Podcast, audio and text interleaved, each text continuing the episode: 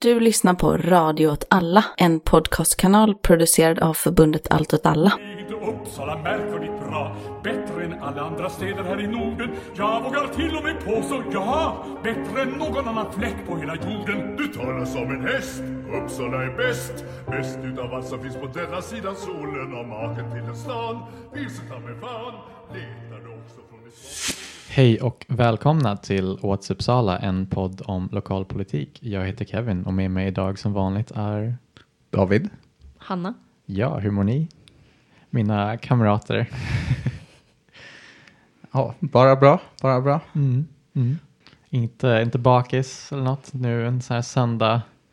Nej, precis. eftermiddag. Vi, vi hade ju halvårsmöte igår och var ute och drack öl och åt pizza efter. Men eh, jag, jag har klarat mig. Ja, men vi gick hem en ganska rimlig tid ändå, Ja. tycker jag. Ja. Sen, jag var lite bakfull från dagen innan, så jag kände att jag Jaha. behövde inte ha Ja. dubbel bakfylla. Mm. Ja, rimligt. Ja, jag, jag var ganska trött igår också.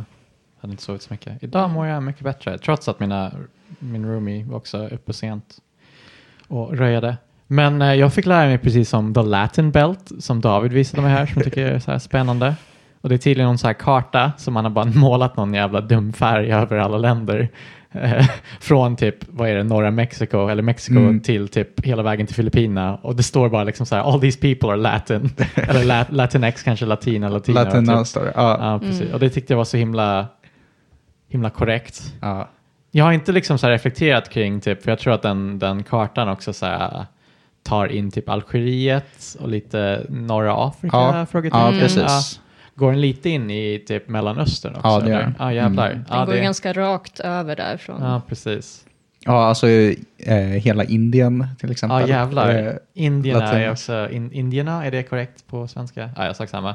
Är också Latinx liksom. Ja. ja. precis. Nice. Jag, jag välkomnar dem till the fold. Liksom. För Ja. uppenbarligen behövs det. Liksom. Mm. Det behövs mer internationell latinsk solidaritet. Ja. Som en själv som är latinx by proxy av att vara från Filippinerna. Liksom. Men eh, ja, Grattis. Ja, men det är bra. Jag, är- jag är glad att jag kunde, kunde visa den här för ja dig. jag, ska, jag ska visa den för alla mina vänner. Är Iran också med eller? Är den, jag känner ganska många iranier. Eh, gud. Ehm, De känns lite... Sätter du ja, jag tror det. Jag, jag är på bara prov? dålig på geografi, men jag tror det. Ja. Ja, för jag, min, en av min rumskamrat är ju iranier och hon delar med sig ganska många memes till mig med typ så här äh, formatet ah, Iranian parent does this versus normal parent och normal parent är alltid indikativt för amerikansk förälder, right? Eller bara Ja. någon typisk white caucasian. Eh, och jag tycker ändå det finns någon, hon har, hennes, hennes nuvarande kille är latinamerikan. Så hon har liksom indikerat på när hon har hängt med deras familj att det finns mycket likheter liksom, kring hur deras päron är på många sätt. Så det kanske finns en koppling där med latinamerikansk eh, pride och Mm. beteendemönster liksom, som är lite kul. Typ. Ja, men men. Ja, vad ska vi prata om idag? Ja. ja, jag tänkte prata om eh, Odinslund idag och eh, några förslag på saker de ska bygga där helt enkelt. Det vill säga den delen som är närmast eh, Karo.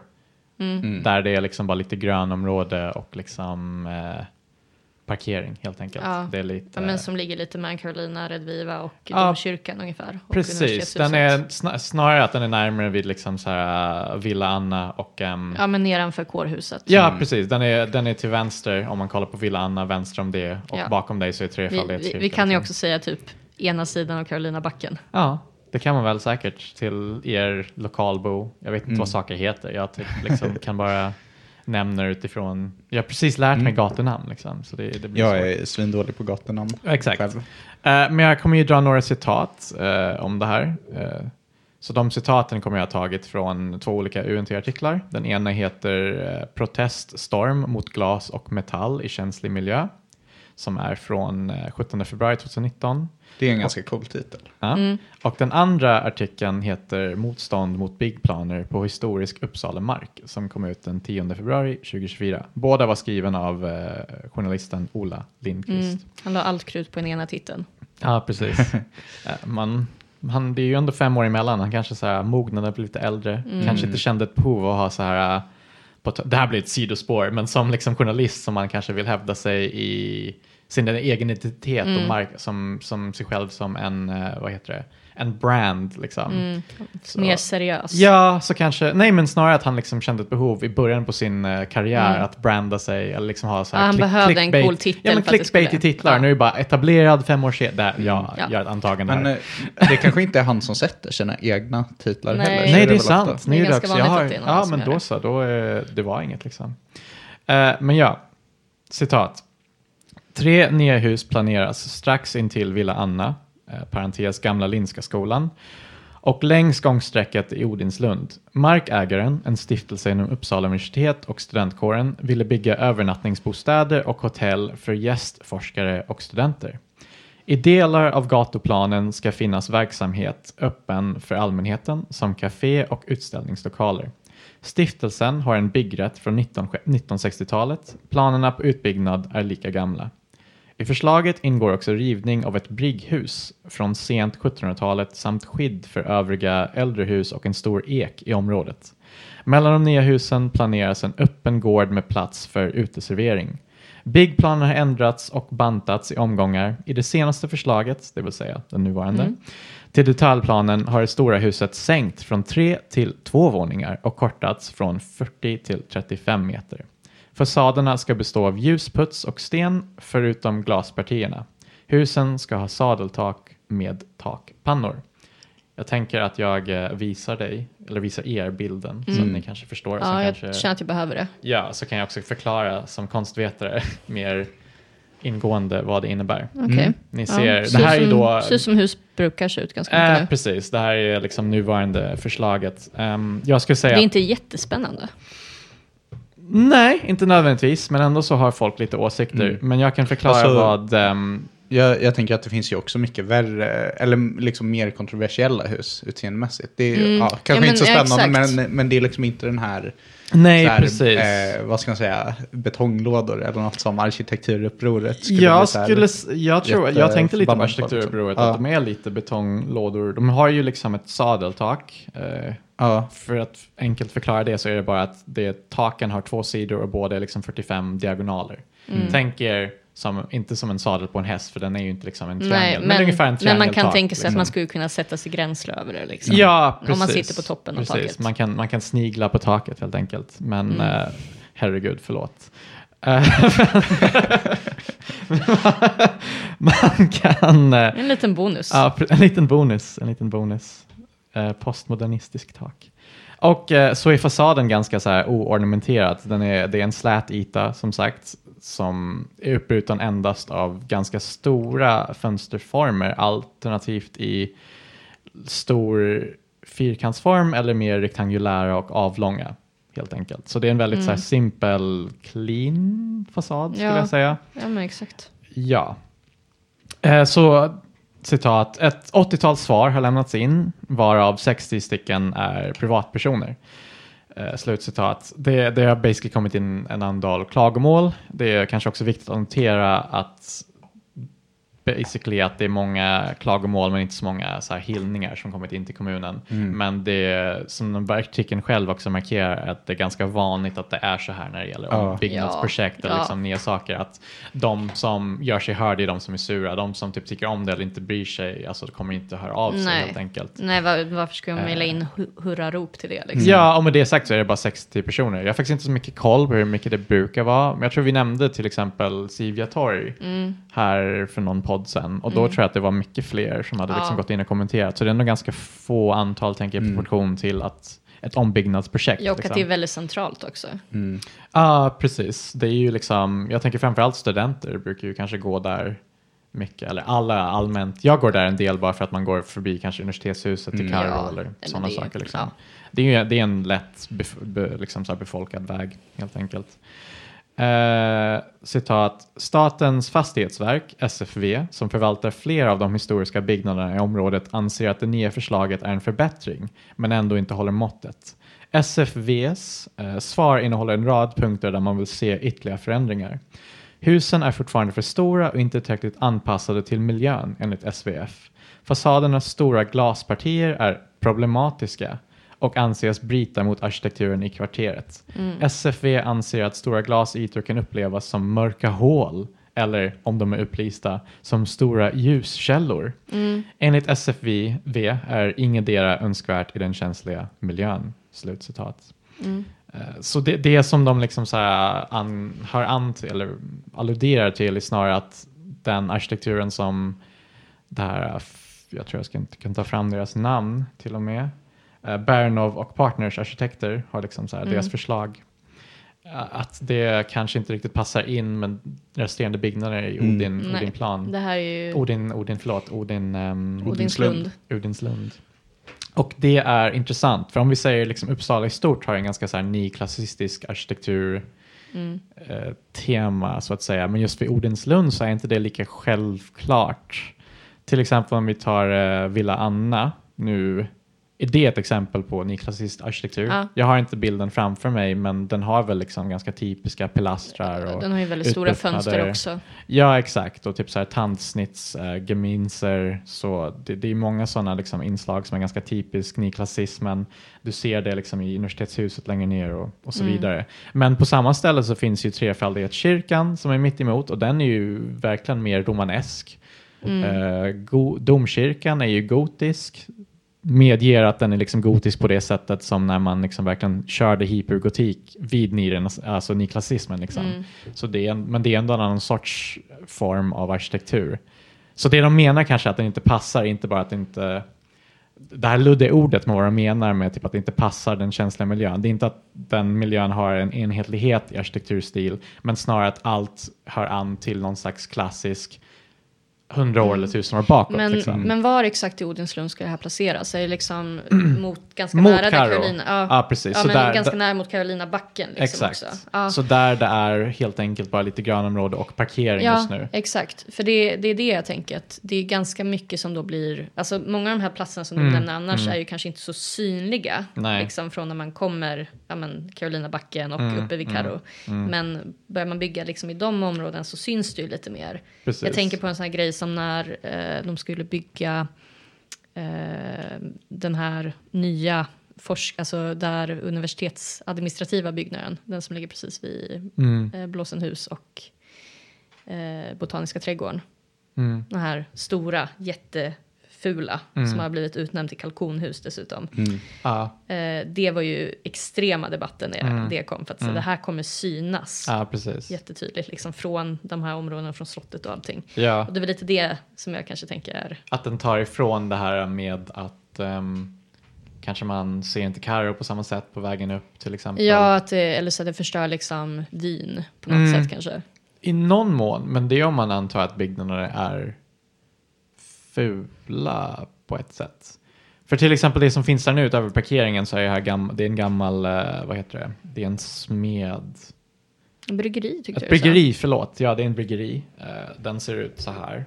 Alltså bara gammal, typisk så här svensk hus som är så här gul, Ja, Mm. eh, gul och rött, rött Ja. tak liksom. Ganska litet trähus. Ganska litet, väldigt ful, eller liksom Ja. väldigt enkel helt Ja. enkelt. Så det, det, det går man inte miste om. Ja, för det här det är det som ska byggas precis nedanför liksom. Ja, det, precis. Där Bakom, kårhuset ligger exakt. precis. Liksom. det är en okej. liten mur där som separerar området Ja. nedanför där Ja, kårhuset det var är. det jag misstänkte när du enkelt. sa parkering. Ja. det är helt enkelt bara en parkering där. Så, ja, precis. Um, citat. Uh, byggplanerna har väckt starka känslor. Odinslund är ett hjärtpunkt i Uppsala kyrkliga akademiska historia. Gångstråket har varit kröningsväg för flera svenska kungar och en drottning. I varje väderstreck finns byggnader med unik historia. Domkyrkan, Helga Trefaldighetskyrka, Carolina Rediviva och Uppsala slott, för att nämna några. Slutcitat. Och det, det är återigen där å, återkallande, eller liksom så här tillbakablicken till de här byggnaderna som finns i någon så här historisk kontinu, kontinuum, men inte nödvändigtvis existerar i samma arkitektonisk period. Liksom. Men att man tänker kanske att många eller ser det som det, att de bara är en enhetlighet. Liksom. Just. Eh, jag har lite punkter om det här, men jag tror att det kan vara intressant att bara nämna eller citera några faktiska kritik, både från privatpersoner och lite olika stiftelser som har kommenterat. En fråga, har du Ja. nämnt vad, ska det bli bostadshus eller vad det ska bli? Ja, det nämnde jag i början. Ja, att det är liksom så här hotell slash boenden för akademiker framförallt, liksom Ja, så gästande forskare. Ja. Men också att det ska vara typ ett, så ett café, det ska också finnas liksom, så, emellan de här husen, liksom, att det ska byggas någon slags utekafé, servering. Och det stod någonting i de här artiklarna om att det ska vara, finnas också som ett så här, f- nästan någonting mellan en konstcenter och en science center, men typ ett så här hallway eller ett område där man kan typ mötas Mm. och prata om prata om akademin och liksom eh, Ja, men det där, det vetenskap. där, det där typ. tror jag man pratat om från första början. För, Yeah, för, jag, vill- var, för jag var lite så här, Mm. jag jobbar ju på kåren när de började med de här ja. diskussionerna, så att jag minns just det. Ja. Precis, men att de vill väcka liksom så här, ja men försöka förstärka det sociala så att de här olika akademiker som är där kanske möter varandra, socialiserar mer och hittar på idéer. I don't know. Mm. Ja. Men ja, några, några citat eh, från olika ställen. Citat. Upplandsmuseet anser att de nya byggnaderna skulle innebära en kraftig förvanskning av platsen som enligt museet får sitt unika värde just genom att de inte har byggts ut de senaste 150 åren. Museet välkomnar skyddet för äldre befintliga hus men vill även att brygghuset bevaras. Slutcitat. Mm. Eh, en annan här från eh, Svenska kyrkan. Citat. Underkänner utformningen av den byggnad som föreslås längs med gångsträcket. Ett kortare hus med mer varierad fasad kan eventuellt samspela med övriga byggnader enligt kyrkan. Som befarar att tillgänglighet och parkeringsmöjligheter vid de båda kyrkorna försämras om planerna genomförs. Slutcitat. Eh, några till här. Föreningen Vårda Uppsala och Svenska byggnadsföreningen citat, menar att uppbyggnaden är ett oacceptabelt intrång i kulturmiljön. De pekar bland annat på att kvarteret med sin historiska tyngd är värdefullt för hela landet.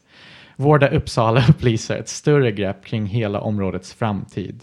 Slutcitat. Sen har vi eh, också så här att eh, i den tidigare artikeln vid 2019 så har eh, UNT stått på plats och intervjuat random så här, eh, förbigående. Och det var en som jag tyckte var lite roligt. Um, ska vi se här. när, citat, när UNT fångar in några röster från förbipasserande i Odinslund en mullen februaridag blir betyget för Big Kisarna, kisarna mer blandat. Per och Diane Nylander är också väl hemmastadda i området och dessutom insatta i byggplanerna. Per Nylander har sin yrkesbakgrund i branschen. Nu säger Per, men nu är jag pensionär och jag kan säga precis vad jag tycker, konstaterar han. och tycker gör de, säger artikeln. Återigen Per, ska det byggas så måste det självklart anpassas till omgivningen. Det här är en glaslåda som inte passar in på något sätt, lider deras dom. Lider deras dom ska alltså vara i artikeln, inte vad Per har sagt tydligen. My bad. Eh, och här är ett citat som eh, kommunen har fått på sin sida från någon random ehm, eh, kommentar, kommentar, kommentator, kanske man kan säga. En privatperson bara. Uppsala har blivit förstört nog, skriver nej-sägaren. Heter han tydligen. Han signerar med det. Ja, precis. Bara jag tyckte de här två var lite roliga. Men det verkar finnas självklart en idé om liksom vad Uppsala är och vad som kan finnas på olika ställen. Som är ganska kanske fientlig upplever jag till ja, men byggnader som kanske avviker från liksom det. Eh, om man försöker liksom kontextualisera den här byggnaden på något sätt så är den ju här typiska kanske, ja, ja men den påminner mig om i alla fall liksom Bauhaus-byggnaden av Walter Gropius i, i da, Dachau tror jag det heter, från 30-talet. Det här liksom väldigt släta, oornamenterad fasad, helt enk, väldigt enkla och som är stora fönsterutrymmen liksom. Ungefär det som arkitekturupproret skulle jag säga också klagar på. Där.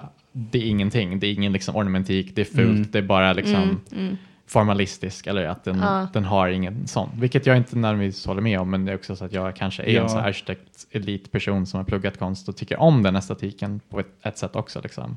Men, eh, men jag tänker bara så här, taket till exempel. Mm. Det är ju inte, eller jag menar det är ju en sorts utsmycknad. Att det är Ja sadeltak. precis, att det är en triangulärt liksom. Så även på det sättet så avviker den ju att det inte helt bara är för jag har inte hängt på arkitekturbyråret, men när ni säger glaslåda eller liksom betonglåda så menar ni att som kanske de som finns eh, Flogsta låghus, att de bara har ett platt tak. Ja. Typ. Ja. Lite miljonprogram som Ja, också baserar sig typ mycket här, Bauhaus-byggnad. Eh, Jag, jag tänker eh, Åhlénshuset innan Mm, det mm, renoverades mm. till exempel. Mm, Är väl så här den klassiska betonglådan i Mm. Uppsala. Ja, Mm. precis. classic. Eh, men ja, nej men exakt. Jag, alltså, ja, Mm. lådor tänker jag ändå syfta på Mm. att det har ett platt tak. Men Ja. ja, alltså jag vet inte vad ni tycker, men jag tycker att de här byggnaderna ser ganska trevliga ut. Mm. Och jag Ja. kanske har en avvikande åsikt här, men vad har vi annars här? Det verkar inte vara som att de kommer ta bort så mycket av de gröna ytorna. Nej. Eh, det är framförallt parkeringen. mm, Det, det finns en argument som jag såg någon i kommentarsfältet där någon sa typ så här, ja ah, men man kanske kan ha en trädgård här, eller det finns inte en trädgård men en park Mm. eller något slag. Mm. Och det skulle också vara ganska Ja. pro. Eh, Men just nu är det bara typ en tråkig parkering som verkligen så är där och är sämst. Och jag Mm. förstår att man kommer med antibilism-idén och eh, både domkyrkan och trefaldighetskyrkan har kommit och kommenterat bara nej, våra, Mm. våra, vad heter det, när man är med i en kyrka? Församlingar. Vår tack, tack så mycket. Vår församling kommer inte kunna ta sig hit Mm. och kommer inte kunna parkera. Och det är ju, förstår jag kanske är ett problem, men Ja. samtidigt så tycker jag att det finns en nytta i att ta bort bilar och kanske ha mer hus Mm. för boende. Liksom. Ja, alltså jag tänker att man kan argumentera på det från två sätt. Mm. Och det ena är väl så här, ja, det, det här är en väldigt så här, central historisk del av Uppsala Mm. som många vill besöka. Ja. Så att det är ju viktigt från ja, men så här, turism och eh, många som bor i Uppsala vill Ja. gå dit. Och även så här, utnyttja förs församlingarna, liksom, Mm. behöver kunna ta sig dit. Mm. Så att jag kan förstå lite problemet med att så här, det finns en nyttoaspekt av att folk behöver kunna ta sig dit. Mm, mm. Eh, Men då blir det också dumt att man inte tänker på att man faktiskt kan ta sig dit på andra sätt än genom Mm. bil. Ja, Vilket det finns precis. ganska goda möjligheter till, skulle jag säga. Det finns liksom busshållplatser precis intill. Ja, ja. Eh, Väldigt mycket trafik till Till och med exempel. gatan ovanför eller jag precis menar det. jag, jag tänker Ja. också att eh, en parkeringsplats är ett större estetiskt brott än det Ja. här Men huset. exakt. Som ändå Ja, men exakt. liksom, jag inte tycker det är så kontroversiellt. Nej. Men det är det jag menar. Och det är ju att det är visserligen inte så asfalterade mm, de här parkeringarna, utan det är ju liksom grusplan. Mm. Ja, ja, ja. Men, så det är väl lite mildare liksom, intrång Mm. på det sättet. Men Mm. ja, jag kan väl tycka att det är också ett intrång om man ska titta på det som den här historiska Exakt. vägen där man liksom färdades från kröningen och så vidare. Okej, för, ja precis, för det har funnits en parkeringsplats där sedan liksom 1500-talet. helt Ja, enkelt. exakt. Så vi har det, våra... Jag tycker det var ett problem när den byggdes i sådana fall. Ja, och det, det är så himla konstigt. För jag tycker liksom så här, bara på tal om det här med som estetisk brott. Det, jag kan Mm. inte se hur man inte ser det här som en förbättring. Ja. För mig känns det helt omöjligt att kunna visualisera det som... Ja, den, an- den, förbättring den, den månad andra aspekten jag tänker på är ju så att det, det blir, alltså jag är ju för på ett sätt, jag kan väl tycka att så här, de här liksom historiska platserna som är ganska vackra ofta i Uppsala, Mm, det är mm. klart att de ska, på, ja, men de ska Ja. bevaras på något sätt och jag kan tycka att eh, Segerstedtshuset som jag kommer på att det heter, Mm, som mm. jag pratade om tidigare, Mm, det, det hade kunnat göras snyggare liksom, Mm. när det ligger precis intill Botaniska trädgården. mm, Eh, men samtidigt så är det så dumt att tänka att Uppsala ska bli någon superstor liksom, museum. Typ. Mm, Att det mm. bara är så att vi ska bevara allting. Vi får inte bygga, vi får inte skapa ett Mm. nytt Uppsala utifrån de behoven som kanske finns. Eller Mm. liksom. Men, eh, men sen också den här byggnaden. Är det, är det verkligen att skapa ett nytt Uppsala efter, eller enligt vil, efter vilka behov Mm. är, är att bygga det här? Alltså, ja, jag vet inte. Om Jag- det ska vara en bara mer- mötesplats för ja. forskare, om de ska kunna... Men, eh, och att det är ett café ja. där, vilket jag är pro-caféer. Men det, det finns ju ett café liksom, eh, typ vid domkyrkan. Precis. Jo, precis. Men Alltså, det är är ändå inte- lite... det är inte långt neråt, till, liksom. eh, Nej. Men till desto mer café per kvadratmeter, desto bättre tänker jag. Man vill ju ha Men, lite eh, alternativ. Men, Det är också eh, så lätt ja. att sälja in sådana här grejer med att det finns Ja. ett café, då vill folk bara ja. Men det kommer, eftersom caféet är tanken att det ska vara ett utekafé, det kommer ju förbättra bara hur de hanterar Alltså utnyttja gröna grön mål. ytan. Ja, exakt. De kanske kommer göra lite fint, plantera växter etc. versus gruset som är bara där för alla Mm. bilar nu liksom. Mm. Spontant, tänker jag. Mm.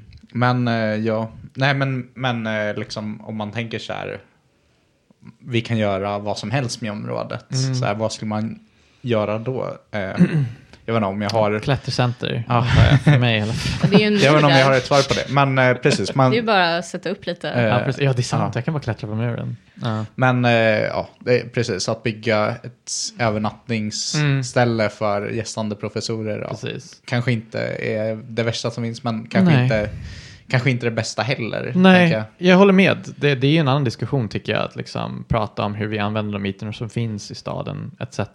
Men däremot, det jag, det jag vill bemöta är de argumenten som de här olika, både privatpersoner, stiftelser etc. har, tycker jag inte riktigt håller på Ja. ett sätt. För jag, jag ser liksom inte hur, för om vi till exempel tänker att eh, klassisk arkitektur, nyklassisk arkitektur, om, säkert på 1800-1700-talet, slutet på 1700-talet, börjar man tänka väldigt mycket, ehm, jag tror det framförallt när um, Tessin och Tessin den yngre började liksom bygga mycket i Sverige, att man tänkte på hur ytan är liksom komponerad och inte bara själva fasaden. Man tänkte liksom, ja ah, men trädgården etc. Hur ser den ut? Hur möter den liksom byggnaden? Om vi tänker till exempel Uppsala slott, när man är där och kollar ner på Linnéanium, Ja. eller om man är på Linnéanium och kollar mot Uppsala slott, right? Att det finns någon slags så här visuell grej som händer där som förhöjer den estetiska upplevelsen.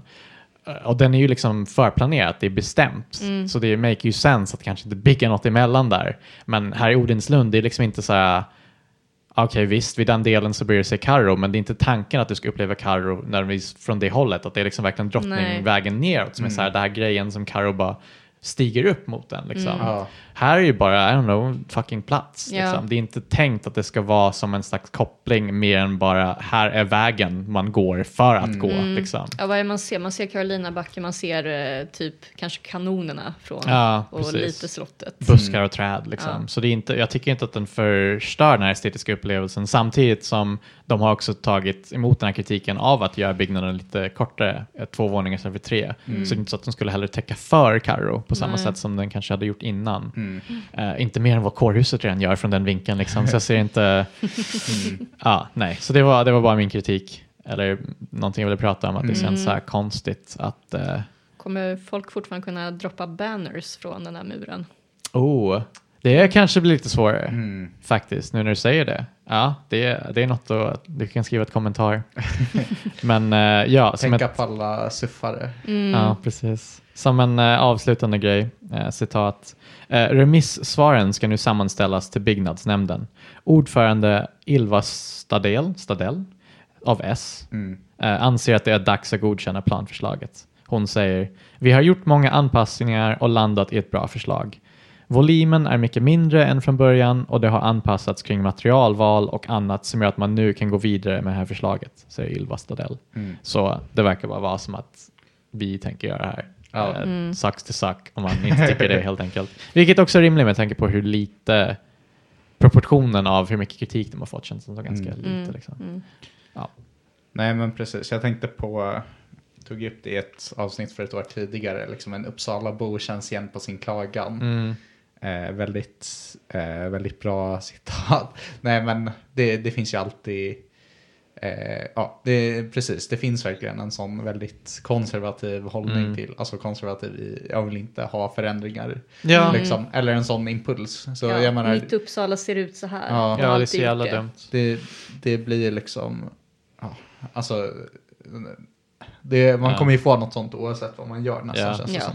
Det är helt oundvikligt. Jag hade en lärare som klagade över hur när han var ung så såg gamla Uppsala, det vill säga vid mm. Mm. Sivia torg bak, det området Mm. liksom, var ju mer lantligt förr i tiden. Ja, Eh, den här personen som var då, I guess, uråldrigt. Men, det ehm, måste han ju varit. Ja, precis. Han, var, han såg ganska fräsch ut för att vara typ 60 plus, I guess. Men det känns ju ändå så här, uh, I don't know, folk blir bara sura över förändring överlag och det tycker jag är en jättekonstig hållningspunkt att ha. Ja. Liksom. Saker kommer ju förändras, acceptera att det kommer dö en dag. Mm. Eh, Nej men, men precis, men jag tänker också så här, eh, ja, en grej är ju, eh, jag tänker att man inte har så stor tilltro till till exempel kommunen Mm, mm. eh, och eh, Rimligt i och för sig. Ja, och jag menar, eh, vad ska man säga, eh, det här som jag var lite inne på, så här, hur vill vi använda det här området? Mm. Det är aldrig en fråga som eh, liksom ställs till gemene Uppsalabo. Mm. Så jag tänker att Nej. det, det kan ju också ha med det att göra, att det blir det enda, att, vara,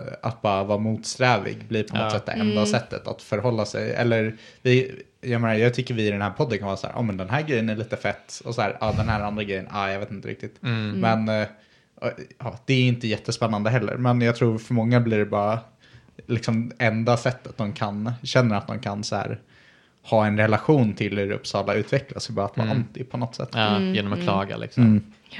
Ja, det är ju väldigt mycket branding, att man tänker sig att det här ska vara någon så här forskningsbaserad grej. Mm, det ju, mm. bygger vidare på Uppsala, universitetsstaden. Ja. Ja. Uppsalas deep state, universitet, universitetet liksom. Ska Ja. ta över allt, göra allting till ett campus. Mm. Ja, det Ja, hela stan är ett campus på vissa sätt. Ja. ja, hela. Nej, ja. inte hela. Campus Stor- Odinslund liksom. Let's go. S- Stora områden, eller liksom mycket av eh, så här, relativt centralt är ju, Yeah. eh, finns det campus lite här och där, men Mm. ja, Mm. inte så mycket campus i typ Stenhagen. Nej, eller något. Årsta. Än så länge. Mm. We're coming for you. Ja. Så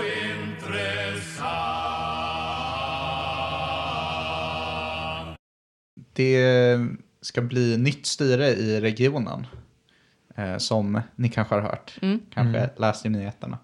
Så jag tänkte väl eh, recappa det lite. Eh, så det som händer, eh, för att ta det från början, liksom, efter förra valet eh, så blir det eh, liksom gamla all- alliansen som styr med stöd av SD helt enkelt. För rödgröna är större än alliansen men mindre än alliansen plus Mm. SD. Eh, så då eh, ingår alliansen ett sånt valtekniskt samarbete och ehm, ja, de eh, får sin kandidat för ordförande vald med, med hjälp av röster från SD helt enkelt. Mm. Eh, och så eh, fortsätter det ett tag helt enkelt. Eh, men sen det som händer är eh, nu i, i slutet på förra året så gick SD ut och sa att de vill ha ett motsvarande Tidöavtal där de inte bara är ett passivt stödparti utan eh, är, med, är med och styr. Ehm, De börjar komma med krav. Ja, exakt. Eh, och det är ju, eh, de hade ju också tidigare röstat emot alliansen när det kom till busskort för barn, typ, på, under sommarlovet. Eller något. Ehm, men, eh, ja, och det är ju, vad ska man säga, eh, kanske inte så orimligt att man vill vara med och styra, typ, Mm. eh, i sig. Men eh, då det Centerpartiet gör är att eh, de går ut eh, och är så här, nej, det här funkar inte. Eh, och det de säger från början är så här, vi vill inte vara i ett minoritetsstyre. Och tar att SD röst, gick emot alliansen som ett exempel på det. Ehm, och vill istället bilda ett mer stabilt majoritetsstyre och då kan man ju fundera över hur det ser ut. Eh, men mycket pekar ju åt att det blir, vad ska man säga, röd-grön-gröna. Eh, Mm. Alltså V, S, MP och C helt enkelt. Eh, det kommer upp en, jag tror KD gör ett förslag om att det är typ så här eh, en så här mittenkoalition med, eller mitten och mitten, med Socialdemokraterna, Moderaterna, Centerpartiet och Kristdemokraterna tror jag. Och Liberalerna antar jag. Ehm, som eh, de gör ett utspel med utan att ha förankrat det, vilket eh, med de andra partierna, vilket är lite loll. Men eh, eh, det var ingen annan som var Tvingar jättesugen dem på att ta det. ställning till det i alla fall. Ehm, verkar det som. Eh, sen eh, SD drar tillbaka sitt krav, men eh, det, det är för sent. Liksom. Eh, det blir till slut eh, nytt styre med rödgrön-gröna. Ehm, och då, eh, det kan man ju tycka är lite konstigt. Eller så här, borde, borde inte ha cen- Centern ha nöjt sig med att Sverigedemokraterna drog tillbaka sitt krav helt enkelt. Ehm, men eh, ja, nej, det, det verkar helt enkelt som eh, att det inte handlar så mycket om eh, det här med minoritetsstyre till exempel, eller Sverigedemokraterna, utan att mycket grundar sig i eh, att bara så här personkonflikter typ. Mm. Eh, framförallt eh, verkar det som att, eller Centerpartiet eh, har liksom eh, pekat på Emily Orring som är Moderaternas gruppledare och också då har varit eh, ordförande i regionstyrelsen. Va? Eh, och eh, ja, men att hon har varit en dålig ledare typ. Eh, och att det har varit ett, liksom ett eh, ja, men dåligt arbetsklimat. Eh, och då, det är kul för eh, Emily Orring kommenterar också det med det här är inget som de har lyft med mig, vilket jag menar, om hon typ ljuger eller om det är liksom så dålig stämning att de bara så här bryter upp liksom regionstyret men ändå bara inte vågar ta det med henne. Eller så här, super, superkonstigt i så fall. Obekvämt att behöva säga det till henne. Ja, nej men det är liksom så dålig stämning att, eh, ja. Nej men eh, sen en annan grej, eh, liksom P4 Uppland eh, har också eh, rapporterat om eh, att de tog in en konsult för att fixa, fixa det dåliga läget. Oh, wow. Eh, och då är det så här, en, en sak som nämns i samband med det är liksom att folk kommer för sent till deras möten eller, eller, och de ställs ofta in helt och ibland har folk ursäkter så att de är ute och promenerar. Typ. Vänta, får, Men det är får jag också så ställa, här, ja. får jag ställa en fråga? Ja. Vad, vad har den här konsulten för liksom titel? Rent så här... Jag, om jag skulle gissa. Jag, jag är bara så här nyfiken på vad Ja, den det, är liksom så här alltså det, brukar, det finns någonting som heter faciliterare. Ah, oh, Och då- oh, fantastiskt. Mm, ja. det, det är faktiskt jättekul. Ja. Eh, ja, vi kan prata mer om det sen. jag var bara så nyfiken på den. Alltså det, det man gör då som faciliterare är ofta att man går in i en sån här situation, man, eh, alltså man kanske pratar lite innan med folk. Alltså det finns ju olika metoder för hur man gör det. Checkar viben, men, liksom. Ja, men, men poängen är att man går in i sådana här sammanhang och bara ser hur saker och ting fungerar, Mm, man pratar med folk, försöker reda ut liksom vad är konflikten Mm, och vad kan lösningen vara. mm. Eh, ja, mer mindre. Trustfall exercises typ. Nej, inte, inte Nej, nödvändigtvis, tråkigt. utan det är mer så vara så. utredning Ja, liksom. ja. Ja. Och sen försöker presentera någon lösning. Ja, typ. Och då får den följa det eller inte liksom. Ja. Ja, okej. Ja, ehm, precis. Så konsulten, eh, den här hemliga rapporten som P4 har tagit del av, så säger konsulten att det finns liksom tre vägar framåt. Att de har antingen fortsätter som det är och har liksom ett väldigt spräckligt styre, eller att de eh, löser det, eller att eh, styret splittras. Och det, det är den sista som händer då till slut, nu liksom ett år senare ungefär. Ja. Hade man inte kunnat säga det utan att vara professionell Ja. eh, facilitator liksom? Jo, nej exakt. Det är väl Det eh, känns- ungefär de, de Det är väl Ja. de ut, utfallen som brukar finnas Exakt. en situation. ja. um, Jo, men nice, det- bra att vi använder pengar Det, på... lå- det låter lite som parterapi liksom. ni, ni, antingen så fortsätter ni och struntar att ni har de här problemen eller så får ni lösa det eller så separerar ni. Ja. Känns som att ha lite mer konkreta förslag bara, men Mm. Kanske för mycket förvänta sig. Nej, men, men, de, exakt. de, men pekar, väl men de pekar ju ut lite på vad Mm, problemen är, men liksom, som typ det att ja, men folk eh, kommer, dyker inte upp på möten, Mm. förtroendet minskar, folk är inte intresserade. Mm. De går ju på promenader, liksom. det är ju viktigt. Ja. Måste få sina 10 000 steg. Ja. Också, också att de sa så här, ibland var de på väg till jobbet. Ja. Okej. Ja. Ja, shit. Alltså, heltidspolitiker. Det, det verkar som, ja, åtminstone ibland, väldigt chill jobb. Ja. Mm. Ja, nej men... Eh, nej men precis. Men nu, nu är det helt enkelt ett nytt styre. Så då Mm. eh, ja, kan man tänka, eh, liksom, vad, vad kommer ske nu? Liksom, vad, vad kommer det ha för konsekvenser? Så ja, vad, vad tror ni liksom? Vad hoppas ni på med ett nytt regionstyre? Alltså jag, jag måste erkänna att jag har lite, lite dålig koll på exakt Mm. vad, eh, var de kan mötas, Mm. de här nya Mm. partierna. Så det är lite svårt att göra en rimlig bedömning av det. Ja, Mm. nej precis. Ska, ja, samma. Man får väl vänta och se. Förhoppningsvis mer betonglådor. Ja. Det är ju det är min stora dröm. Ja, liksom. just det. Men... jag vet inte om de har så mycket... Det är inte riktigt regionens område tror jag. Jaha, vad tråkigt. Ja.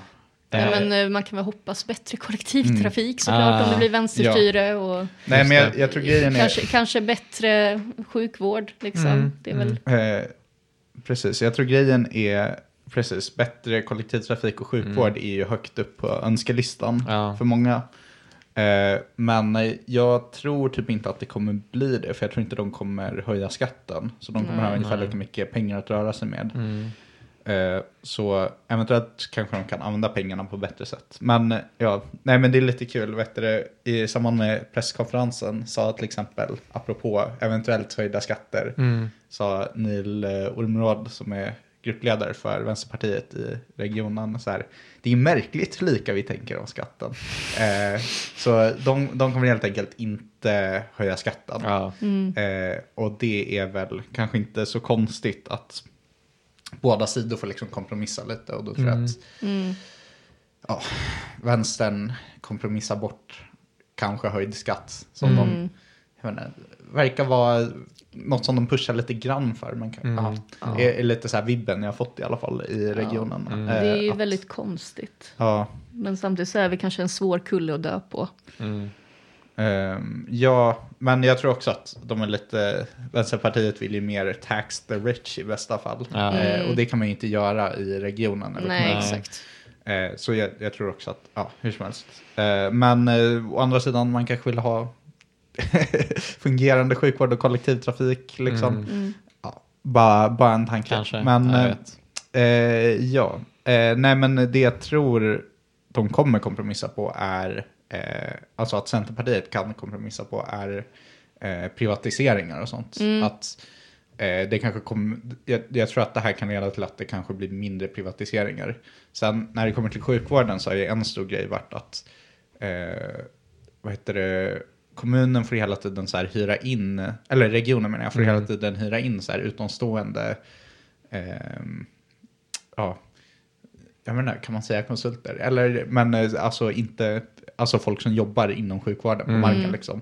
Eh, och det är väldigt dyrt helt enkelt. Och det är för att det är underbemannat och folk Ja. sjukskriver sig mycket. Mm. Eh, så det, jag menar, om man kunde fixa så att det fanns fler fastanställda på något sätt så att man slapp göra det här så skulle man ju få mer värde för pengarna. Mm. Eh, så det är väl kanske något man kan hoppas på eh, att menar, det nya styret är liksom bättre på att lösa det problemet på något sätt. Att det är någon slags anledningen till att det ser ut så kan man, man skulle kunna, om man spekulerar lite, tänka att det har att göra med att högern vill funka som ett företag som har mer så här just in time-aktig, Mm, precis. något åt det hållet kanske. Men ja, eh, det återstår väl att se. Men eh, ja, ja, eh, de har ju lika mycket pengar att röra sig med i slutändan då. Så eh, ja, Alltså det är också en fråga om hur många, alltså problemet är ju lite att många, framförallt sjuksköterskor, vill ju jobba på det. Lite mer liksom frilansningssättet för de tjänar ju väldigt mycket mer pengar Ja. på det. Så att det är ju inte bara en fråga om att så här, kunna anställa fler, Mm. utan det är också, finns det ett intresse för folk att vara anställda på, för regionen? Ja, men eh, ja. Man får väl bara fixa det på något sätt. Eller jag Ja. menar, Mm. ja. Lös det. Lös Ja. det bara, kom igen. Eh, precis. Ja. Ja, men vi får dyka ner lite mer i, kolla deras program tror jag och jämföra. Mm. ja, precis. Vi, vi, får se, vi får se vad som händer. Men eh, ja. Det, det är min, eh, det jag förutser helt enkelt. Mindre privatiseringar. Så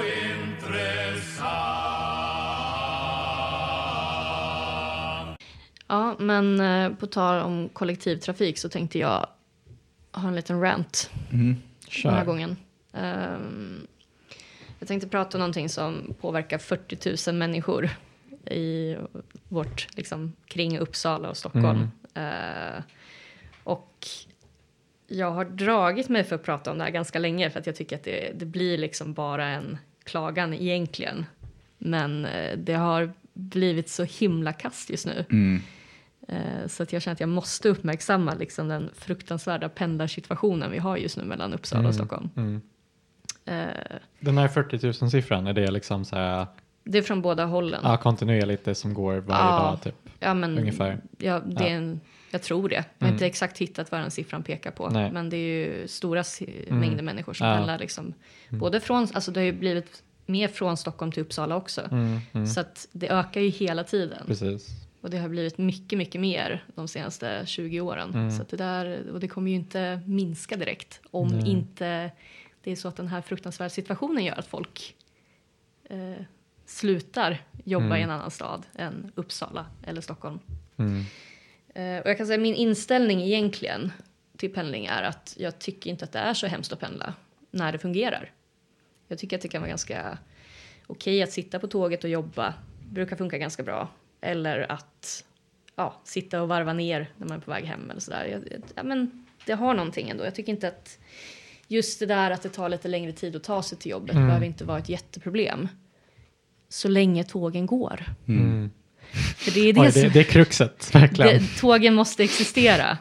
För att just nu har vi liksom en situation som är totalt oförutsägbar. Ja. Där, eh, okej, ska jag prata från min personliga punkt så är det ju så att jag har ju eh, inte behövt pendla på ett par veckor nu för vi har varit utan kontor i Stockholm. Mm. Eh, och det har varit ganska skönt att inte behöva fundera när, vilka dagar jag ska åka in och då också vara helt beredd på att liksom någonstans i den här processen att jag ska ta mig från mitt hem till mitt kontor i Stockholm så kan det bli ett problem. Eh, det är ganska ofta som jag har kommit ner till stationen tänkt att jag ska ta ett tåg och så ser jag bara att det lyser rött på alla de här tavlorna, liksom att alla Mm. Mm. Avgångarna är inställda. Eller att typ den nästa avgång jag tänkt ta är inställd och då måste jag vänta i typ en halvtimme. Ja. Och det är inte alltid värt det. För det är inte tid man kan göra så himla mycket med då. Mm. Eh, så att, men nu så, så har vi ett kontor igen. Och nu ska jag tillbaka till den här skyttegraven. Eh, och försöka armbåga mig fram bland andra resenärer för att eh, hitta någon plats att eh, Mm. sitta i trappan på Mälartåget. Oh. Mm. Ganska Jävlar, det är så tajt på Ja. den vid liksom peak hours. Ja, alltså i pendlargrupper, Ja. eh, Uppsala-pendlarna, så refererar man ganska ofta till eh, de här tågen som sardinboxar. För Oh att det är, God. det är jätte, jättevanligt att det, det är alldeles för mycket folk på det. Att de Mm. har inte, alltså som sagt det har blivit jättemycket mer människor som pendlar och det finns inte kapacitet för alla de Mm. här människorna. De kan inte ha, alltså de skulle nog kunna ha bättre förutsättningar, jag kommer till det. Men eh, det är också problemet, det går ju inte, alltså det Mm. går ju, det går ju mer tåg under eh, de här peak hours, men eh, det, det, det är för lite liksom. Det finns Ja. inte plats för alla, så att det är jättevanligt på framförallt vissa tider, så här mellan någonstans mellan sju till kanske halv nio. Mm. Så är det väldigt mycket folk som behöver ta sig till Mm. Stockholm och då är det rätt vanligt att folk får sitta i trappan fast man inte Mm. får det om man vill jobba. Eh, jättemånga människor får också stå upp bara Mm. liksom i vid ingångarna till dörrarna. Mm. Eh, så det, det skapar liksom hel så här kultur av hur man ska bete sig. Att så här, ha inte ryggsäcken på dig om du måste stå upp och så här, liksom folk. Det, Ah, att man det- har det- ryggsäcken vid fötterna. Ja typ, exakt, eller? det Ja. skapar liksom ett helt ekosystem för Jävlar. hur man ska göra för att eh, liksom göra det så behagligt som möjligt för Ja, varandra. ja. Och liksom hur ska, om du sitter i trappan, vart får du sitta liksom? Exakt. För att du inte ska vara i vägen när folk Ja. måste av. Och så, alltså, ja, det, Ja. det är en hel Mm. kultur. En etikettgrej liksom. Som Exakt. Det, det är någonting som vi pendlare har fått skapa gemensamt. Mm, ni pendlar, exakt. Ja. Så om jag ska förklara lite vad situationen är just nu så eh, var det så att hälften av tågen som gick från Uppsala förra året var försenade. Mm. Eh, bland tågen som avgick från Stockholm central och sen kommit till eh, Uppsala så var siffrorna eh, 56 procent som var försenade. Take that Stockholm, Mm. bättre än er. Ja, men folk ska ju hem från Stockholm också så det är ju det som är problemet. Fan, det är ju vi som, ah damn, Mm. vi som förlorar på det. Ja, och i januari var det liksom extremt kaos. Då var det 100 förseningstimmar bland pendlarna Mm. under två veckor Mm. bara. Eh, det är ganska många timmar. Mm. Så att, alltså det, här, det här är ju också så här ett stort problem som det har ju existerat länge. Folk som är vana pendlare som har pendlat i flera år säger att men de har upplevt att det varit problem till och från. Liksom. Mm. Men nu Att det pågått så länge liksom. Ja men så här, det Ja. har varit perioder när det blir problem och det är alltid typ. så här, ja, Ja. men är det dåligt väder, ja men då blir det problem. Mm. Men eh, det är inte bara liksom, och nu i januari och december så har det varit jättemycket det här snökaoset som har kommit som vi har varit Mm. inne på tidigare Mm. i podden med plogningen och allting. Mm. Så att jag menar, det finns ju sådana förklaringar som man på ett sätt tänker att ja, men, det här händer varje år, det här borde ni bara kunna lösa. Men det, det vet man liksom på Mm. något sätt. Problemet nu är ju att eh, det är alldeles för lite personal. Mm. De, det är ganska ofta som tåg ställs in för att man inte har lokförare. Mm. Mm. Eller i vissa fall har man inget tåg. Mm. Det är en väldigt rolig situation när man kommer dit och eh, tåg är inställda för att de saknar tåg. Jävlar. Det, Tågen bara försvinner liksom. ja, men jag, Ja. det, det är ju lustigt liksom. Att de, Mm. de, Måste de göra underhåll på tågen? Liksom? Ja, Ja. det är jättemycket det och det är det man pratar om också nu med alltså de kalla vintrarna att Mm. det sliter jättemycket mer på tågen. Okej.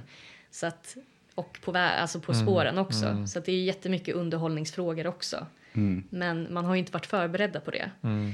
Eh, och det var ju också en situation i december när de gick ut med en jätteglada nyheten att de skulle sätta in direkttågen igen Så att det är liksom tåg som går direkt från Uppsala till Stockholm utan att stanna i Jaha. Arlanda eller Märsta eller Mm. Knivsta. Knivsta, ja. Mm. Eh, och det här gör ju liksom, det gör det ju mycket lättare för att då åker man direkt. Det går Okej. mycket snabbare, Ja, går typ ja. bara 25 minuter eller någonting. Eh, så att jag var väldigt glad för det här, plus att det skulle innebära liksom en fördubbling av avgångarna Mm. däremellan. Eh, Okej. Ja. Men sen redan i januari så insåg de att de inte hade möjlighet för det. De hade Mm. liksom inte tillräckligt mycket tåg och lokförare för att Nej. kunna hålla igång det. Mm. Eh, och också vintern då som påverkar ännu mer. Så att det gick liksom bara några veckor med att de försökte ha det och insåg direkt att det här går inte. De ställde in alla sådana direktavgångar varenda gång. Så att Mm. det, det var liksom ingen poäng med det. Du, vänta, gick det någon? Eller ställde de in alla? Eller? Ja, De ställde in alla ganska snabbt. Jag tror, alltså det Ah, kanske okej. gick några enstaka men det var liksom generellt så ställdes alla de in hela tiden ändå. Så det spelar ingen roll. Mm. Så det fanns en guldera där på några dagar när det fortfarande Ja. man kunde ta dem, jävlar. Precis. Nej men så att de fick gå ut och pula och säga liksom att nej men det Mm. här, vi, vi borde inte sagt det, vi borde fattat att det inte skulle gå. Mm.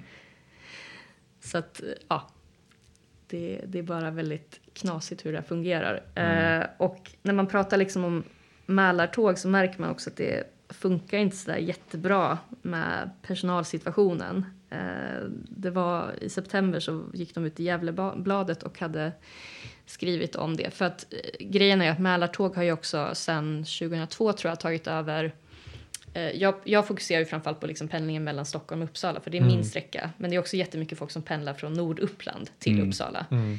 Eh, och då tog ju de över det som tidigare hette Upptåget. Mm. Vilket Mm. i sig är en sorg att man tog bort det namnet. Ja, verkligen. verkligen. Jag. Det, det var så dumt. Mm. Ni hade världens bästa namn Ja. på ett tåg och så tog ni bort det. Damn. Eh, What's upptåget? Ja. Ja, men de, de tog bort det då, helt enkelt, det namnet. Och så tog Mälartåget över deras regi. Eh, och de, de kunde liksom rapportera i september att eh, tio lokförare och nio tågvärdar eh, som var stationerade i Gävle hade sagt upp sig från Mälartåg. Eh, men ingen av dem hade då slutat i branschen, utan de hade Mm. bara gått över till andra operatörer. Mm. Så det var eh, ganska... Och de har också, dessutom utöver att de har gått över till andra, andra operatörer så har många av dem gått ner i lön när de Mm. gjorde det.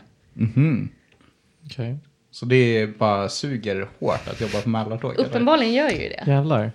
Så att det är ju, ja, man förstår ju att de, de har ett jättestort personal Mm. liksom Mm. brist och sen slutar folk där för att det bara suger så mycket. Ja. Mm. Och det är väl en situation som blir ännu värre av att det är personalbrist och man tvingas ställa in Och då suger det ännu mer liksom. Ja men exakt, Ja. det blir ju bara, det spär på sig hela tiden Ja. och folk blir surare och surare och man, Mm. inget fungerar. Jag tror att det var en av mina kollegor som pratade om, oj, eh, som pratade om hur de eh, satt på eh, ett SJ-tåg och så var lokföraren så här, okej, nu har tåget som är framför oss, som är ett Mälartåg, stannat. Så därför kommer vi bli sena på grund av det här Mälartåget. Mälartåget. Mm, Ja. du ser, de har en intern. Alltså, jag, jag har inte så mycket insikt i branschen på det sättet. Ja. Jag skulle gärna prata lite mer med lokförare och se vad, men jag, jag misstänker att det finns ett ganska stort agg mot dem. Mm. Ja. Ja. Tänker, ja, men det är väl riktat till liksom Mälartåget som företag snarare än liksom att det är lokförarna på Mälartåget, I guess. Ja. Right, det är klart. ja men det är ju så här, folk måste ta Mm, jobb någonstans, vad ska man göra? Precis. Det är väl om någon älskar dem jättemycket så Ja. kanske man känner lite agg mot personen också. Mm. Eh, nej men jag, jag, tycker, jag tycker bara att det här är så himla dumt. För att det är, så här, det, det är så fåniga problem. Jag kan nämna några som jag har märkt har hänt. Eh, som ni kanske känner igen. Eh, ett problem som har börjat uppkomma mer och mer har jag sett i pendlargruppen. Det är att eh, tåg är så, som jag sa, folk står, det är en sardinbox liksom. Det är så Mm. jäkla mycket folk. Eh, det har blivit vanligare och vanligare att folk får stiga av tåget för att det är för tungt. Mm, Det går inte att köra det. just det. Oj jävlar, oh my god. De kanske har så här en vagn som måste underhållas också, så Ja. blir det liksom en vagn färre. Ja exakt, så Alltså, fort man tar bort en vagn så är det ju kört. Mm. Shit. Så det, det har hänt liksom. Det har hänt att de har kört i Knivsta så måste folk skriva av i Knivsta också. Jag kan, ju- inte föreställa mig, jag kan inte föreställa mig ett värre helvete än att avstå eller liksom behöva gå av i Knivsta faktiskt. Fy fan. Eh, jag har två andra ganska bra problem som jag tänkte nämna. Det andra är att, eh, och det här kanske ni kommer ihåg, för att det var en situation i december när Mälartåg plötsligt fick gå ut och säga att eh, vi måste spärra av övervåningar på alla våra tåg. Ja, För att eh, det är inte säkert med strömmen där. just det.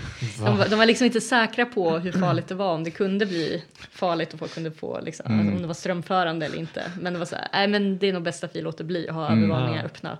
Som körde bara med liksom, för, ja liksom, för de är ju ja. dubbeldäckare. Ja, ja, jag dem ganska mycket. Ja. Eh, och det här innebär ju då att eh, det var alltså 357 platser vanligtvis. Nu var det plötsligt bara 173. Mm. Jesus. Det är en ganska stor skillnad. Mm. Eh, jag har också hört historier från vänner om tåg som man, man liksom är på väg hem.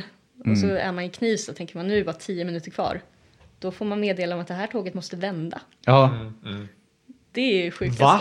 Ja. ja jag, Utan att jag de hörde får- också det. Att, eh, för de var så efter schemat eller något, så de bara, vi vänder i Knivsta istället. Typ. Men får de stiga av i Knivsta eller bara vänder de och kör? Liksom? Jag antar att de får stiga av. Nej, Nej då- men folk fick stiga Ja. av men det är fortfarande, thank då är fortfarande fast i Knivsta. Ah, så. Mm. det är Återigen, hål. vilket helvete liksom. Ja. Får vänta på eh, ja, nästa, Nästa tåg, tåg, liksom, ja. som inte vänder. Knivsta i sig är ju, alltså Knivsta är ju ett stort problem skulle jag säga. Det är många gånger som jag varit med om att det är någon brand i Knivsta. Alltid någon lagerlokal i Knivsta som brinner och så går klart. inte tågen för det. Det brinner ju i helvetet liksom. Ja. Så det är klart det är ju alltid en brand där. Ja. Nej, men jag, jag, jag tycker att det här blir så himla löjligt för att ganska ofta så pratar man ju om Uppsala att en, en positiv grej eller så här, någonting man försöker föra fram. Mm. Att man när man försöker pendeln, mar- liksom. Ja men exakt, Ja. att man försöker marknadsföra det som att Uppsala har väldigt nära till Stockholm. Mm. Eh, att vi har liksom hela huvudstadens, Exakt. alltså både så här jobbmöjligheter men också så här kultur och allt sånt Ja. där. Liksom. Det, det ligger där. Exakt. Eh, och det är också därför som inte allting kommer till Uppsala. Mm, För att det ligger så pass nära. Men nu är vi ju fast i Uppsala. Mm. Eh, så att då får vi liksom inte utnyttja alla de där möjligheterna som finns med att vi har nära till Stockholm. Inte ens fast i Uppsala, man är fast i fucking Knivsta. Ja, exakt. Nej, det, det är illa. Men eh, fast i Uppsala, jag vet, det, är, det, är, det så, är det så farligt? Nej, det tycker jag inte. Men då ska vi ju sluta tänka på att vi inte kan liksom utveckla Uppsala Mm. Ja. för att vi har Stockholm så nära. Det Precis. är där jag tycker problemet blir. Framförallt. Ja. Jag, alltså, vi kan få isolera oss lite grann även om det personligen skulle bli lite jobbigt Ja. för mig. Då måste jag byta jobb. Men, Exakt, det är därför, hallå, det är därför vi har Uppsala kulturstad, kulturhuvudstad Ja, just 2029 det. liksom. Det är ju därför. Jag tänker vi kommer ju fortfarande få problemet att folk inte kommer till Uppsala. För de kan ju inte ta sig dit från Stockholm. För Mm. Nej. att tågen inte går. Men eh, så vi får bara helt liksom Finns utveckla vår egen Ja. kultur. mm, Ja. Så ja, som du säger, bra tur att vi Mm. kulturhuvudstadsåret. Kulturstad. Det här kanske är en, ett steg i kulturhuvudstaden att de bara försöker isolera oss mer och mer från Exakt. Stockholm. Vi, vi kommer också så här utveckla en eh, distinkt liksom Uppsala-dialekt, tänker jag. Mm. På sikt, när vi inte längre har... Att vi inte bara är stockholmare Ja, liksom. ja, Eller vi, exakt. jag är väl inte det, men ni, ni Uppsalabo. Från Uppsala. Va, hur, hur Uppsalabor. definierar man en Uppsalabo? När blir man en Uppsalabo? På sin klagan. Ja, På sin klag... Eh, jag vet. Det är väl bara att man bor i Uppsala skulle jag säga. Ja, Men eh, ja. jag, är, jag är liberal i min definition av Uppsala. okej. Ja, jag Men känner jag mig- förstår vad du ja. menar. Alltså folk som Jag har tänk- bott i jag- Uppsala längre. Jag har bott Ja. en tredjedel av mitt liv i Uppsala. Jag skulle Ja, ändå säga att jag är precis. Uppsalabo. Ja, Ja, jag har absolut. bara bott i fem år och det känns fortfarande som att jag... jag det är ju min hemmastad nu blir ju väl liksom, men Ja. jag har ju bott mycket längre i Värmland. Men, ja, definitionsfråga I guess. Mm. Eh, Okej, men frågan blir då också, blir det här bättre? Eh, och jag nämnde ju det här med att direkttågen inte funkade så bra, så det har ju inte blivit bättre. Mm. Det har inte blivit fler avgångar. Eh, nu gick de nyligen ut där med Trafikverket och sa att eh, man bytt aktör som underhåller spåren. Eh, Så det ska bli bättre, men det har vi ju inte märkt. Alltså att det är ett annat företag som hanterar underhållningen? Ja, eller? Okej. exakt. Någon entreprenör som fixar det. Eh, och 2025 så ska vi också få en plattformsförlängning Mm. i Uppsala som gör att tågen kan vända. Mhm. Så att det kommer göra det lite lättare och göra att vi kan få fler tåg förhoppningsvis också, säger de.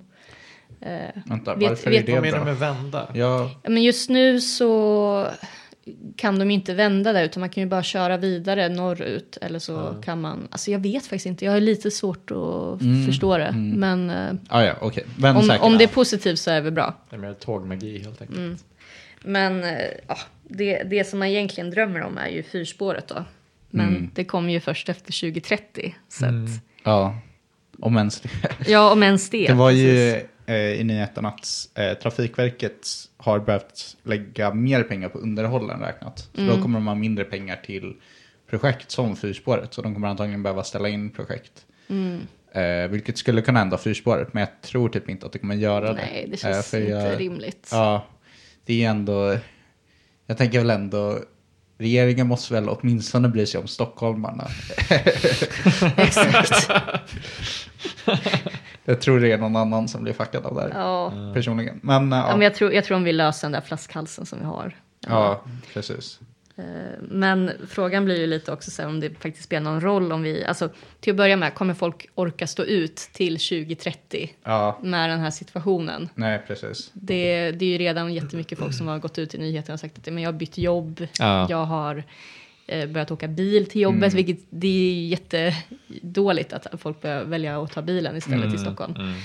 Eh, det säger ändå någonting. Men eh, samtidigt så här, spelar det någon roll om det blir fyrspår och vi kan sätta in liksom mer kapacitet om vi inte har personal Mm. eller tåg. Det, det är liksom ett problem från början. Mm. Att så här, vi kan inte ens använda oss av den kapaciteten som finns idag. Mm. Eh, så att jag tror att alltså min, mitt råd är väl att man borde börja ställa krav i upphandlingen Mm. på att man ska ha tillräckligt med personal om man ska få ta över. Mm. För att det är ju det, är det som händer när till exempel Mälartåg tar över för Upplandstrafiken också, eller liksom norra Uppland. Då tar de på sig ännu mer, men de har ju inte personal för det. Ja, jag, jag tycker det är intressant så här, med liksom alla så här, konstiga nyliberala grejer och så. Eller både så här, regeringens kanske motvillighet mot att investera i infrastruktur, även om jag inte tror att de är motvilliga just med fyrspåret, utan jag tror de har uttryckt sig positivt till det. Men liksom, och olika så här nyliberala grejer, att man har eh, liksom en massa olika aktörer inblandade i järnvägen. Att slutresultatet av sånt blir ju bara att eh, alltså det är dåligt för stora delar av näringslivet att vi inte har grundläggande fungerande infrastruktur. Ja. Så det, och också så här friskolesystemet, det är dåligt för näringslivet att så här, folk bara är sämst för att skolan inte fungerar så att de eh, typ inte kan grundläggande saker. Eh, jag menar, eh, det är verkligen, eh, alltså det är ju dåligt att man, vad ska man säga, eh, dels finns ju den här klasskonflikten så här, att vi tycker att borde ha, kanske föra politik som gynnar arbetarklassen snarare än näringslivet och så. Men sen är det också så här, men de kan väl åtminstone föra politik som faktiskt gynnar näringslivet. Alltså det är bara så här, eh, liksom ett gäng, eh, alltså de som kan tjäna pengar specifikt på friskolor och så här konstiga, ja eller Mälartåg eller whatever. Visst, de tjänar väl på det, men det är också dåligt för eh, liksom stora, ah, liksom resten av näringslivet som inte kan tjäna pengar på det. Men bygger ju på en sån här dum idé av att om vi splittrar upp det här och så har vi några som är experter på precis den delen de jobbar med, då kommer det funka jättemycket bättre. Men det är ingen som tänker på att det här måste samordnas. Så att det, Ja, och alla har ju inte alltid incitament att göra det som liksom är bra liksom, Nej. för det stora hela. Utan, alltså, kan man tjäna pengar på sin hörna så spelar det liksom ingen roll om systemet i stort Ja. inte funkar. Ja. Nej men så ni kan ju tänka på lilla stackars mig när jag börjar sitta på de här hemska, hemska pendeltågen igen. Det är jättetråkigt för alltså, jag är ganska stor förespråkare av pendeln. Alltså jag har ju pendlat hela mitt liv liksom. I alla fall fram tills jag flyttade till Uppsala. Jag pendlade från Haninge till Stockholm, Kristinehamn till Karlstad, Kristinehamn till Örebro för plugget liksom. Och jag har alltid uppskattat den tiden för jag sitter ju bara och läser och det är så här ett nöje att kunna få Ja. lite så här, ja men bestämd lästid liksom. Ja men precis, och det jag säger, jag tycker att egentligen är pendlarlivet är inte någonting som i sig Nej. är Alltså det är ju klart att det är skönt att kunna gå till jobbet. Det, ja, ja. det har jag ju också men det provat finns ju på. förmåner av det, att det finns där liksom. Ja, Om men du lyssnar precis. på en podd eller vad det är. Ja men så länge det faktiskt är tillgängligt, det fungerar, Ja. det går tillräckligt mycket avgångar så att man ändå känner sig lite Mm. flexibel, då funkar det jättebra. Ja. Ja. ja, jag har en till prata. Det handlar om, eh, vi fick ett mejl efter att vi pratade om Forumtorget i förra avsnittet. Vi fick ett mejl från eh, eh, Carlos Lopez eh, som är verksamhetsledare på Forumtorget. Eh, ett, eh, jag tycker ett eh, väldigt eh, trevligt formulerat mejl. Han eh, tackar oss för ett bra program till exempel. Tack, tack själv Carlos. Vi Ja, uppskattar själv. alltid Ja, eh, lyssnarfeedback. Ni, Absolut. Eh, om det är någon mer som vill mejla oss eh, om eh, podden så får ni gärna göra det på eh, uppsala.altatalla.se. Eh, men, eh, ja, men han vill ju också påpeka att det är inte kommunen som står för glaspaviljongen utan det är eh, ja, eh, en i första led eh, några som heter forumtorget.se eh, och eh, de i sin tur är en del av eh, eh, Centrum för AMP. Eh, AMP. ja, precis. Det syftar på något som heter AMP-modellen. Eh, och det är lite, de pratade, inte om ni har lyssnat på senaste Välkommen till Malmö. Eh, men där, Ja, just det. där pratar de om något som heter BID. Mm. Eh, som i, i just Malmö-kontexten i alla fall handlar mycket om att det är fastighetsägare som samarbetar för att göra platser tryggare. Typ. Eller de samarbetar med kommunen. Eh, och AMP-modellen beskriver sig själv som typ en anpassning av BID-modellen för Sverige eller något sånt. Eh, ja, vet ni vad Svenska fotbollsförbundet och eh, Centrum för AMP har gemensamt? Nej.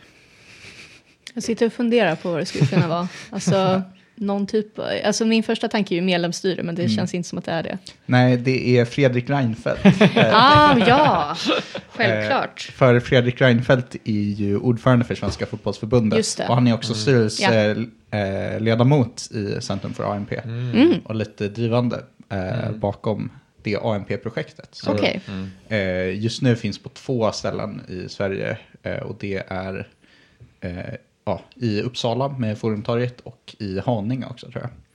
Ehm, och det, ja, eh, precis, både så här BID och AMP handlar ju, eh, ta- tanken är att man ska eh, så här, öka trygghet eh, genom att ha, eh, jag skulle kanske kunna sammanfatta det som mer levande platser eh, i staden. Eh, som folk liksom kanske är på, kanske bryr sig om och kanske riktar sin uppmärksamhet mot.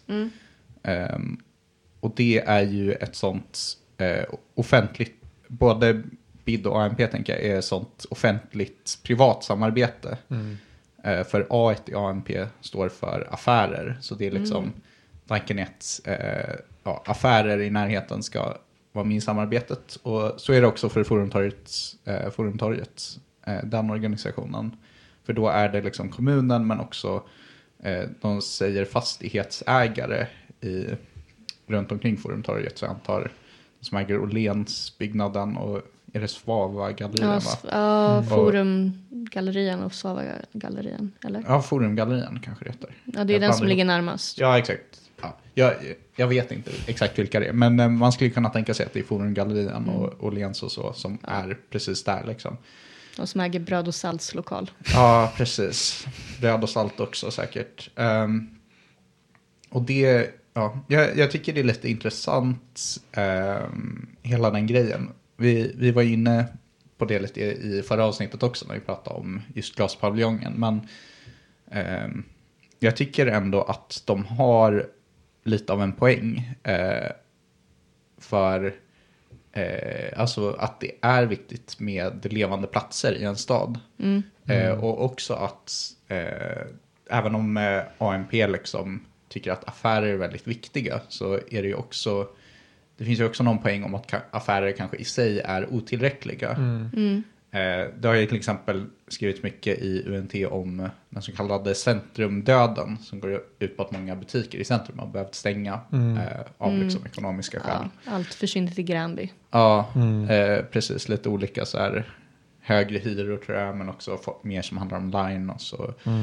Och liksom lite allt möjligt. Men ja, men just det liksom begreppet forumdö- eller centrumdöden implicerar ju att ett levande centrum är ett med många affärer som är öppna typ.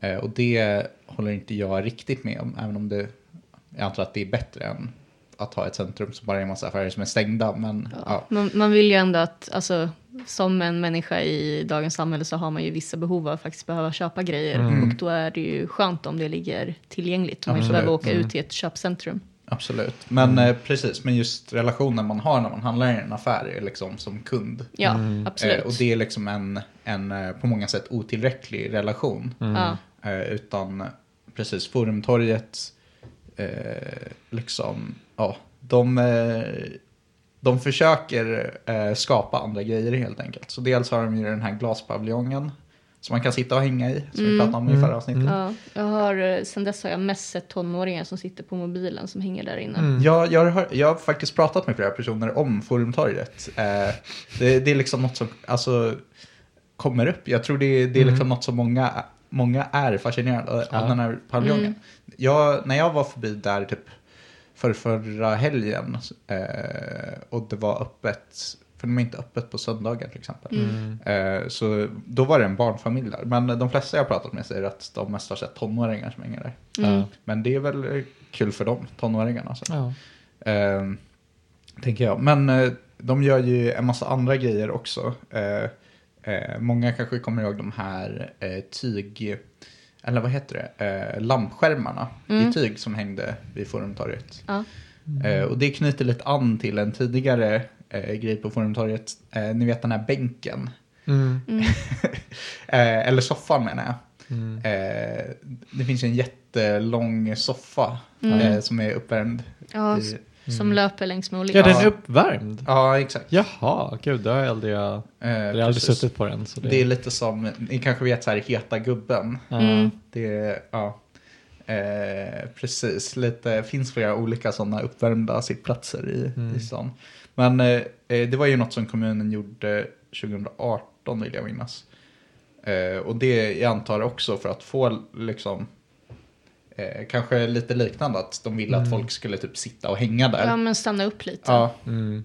Eh, Och det, det har inte varit så mycket av kanske. Men eh, ja, det här var ju lite innan. För Uppsala inledde det här samarbetet med Centrum för AMP Mm. 2020 tror jag det var. Eh, som pilot, pilotstad helt enkelt. Eh, och så har det varit igång sedan dess. Och det var en sak som eh, Carlos som mejlade oss eh, säger i en intervju med UNT att han satte upp lamporna för att eh, ville att fler skulle liksom också använda den här soffan som liksom fanns där.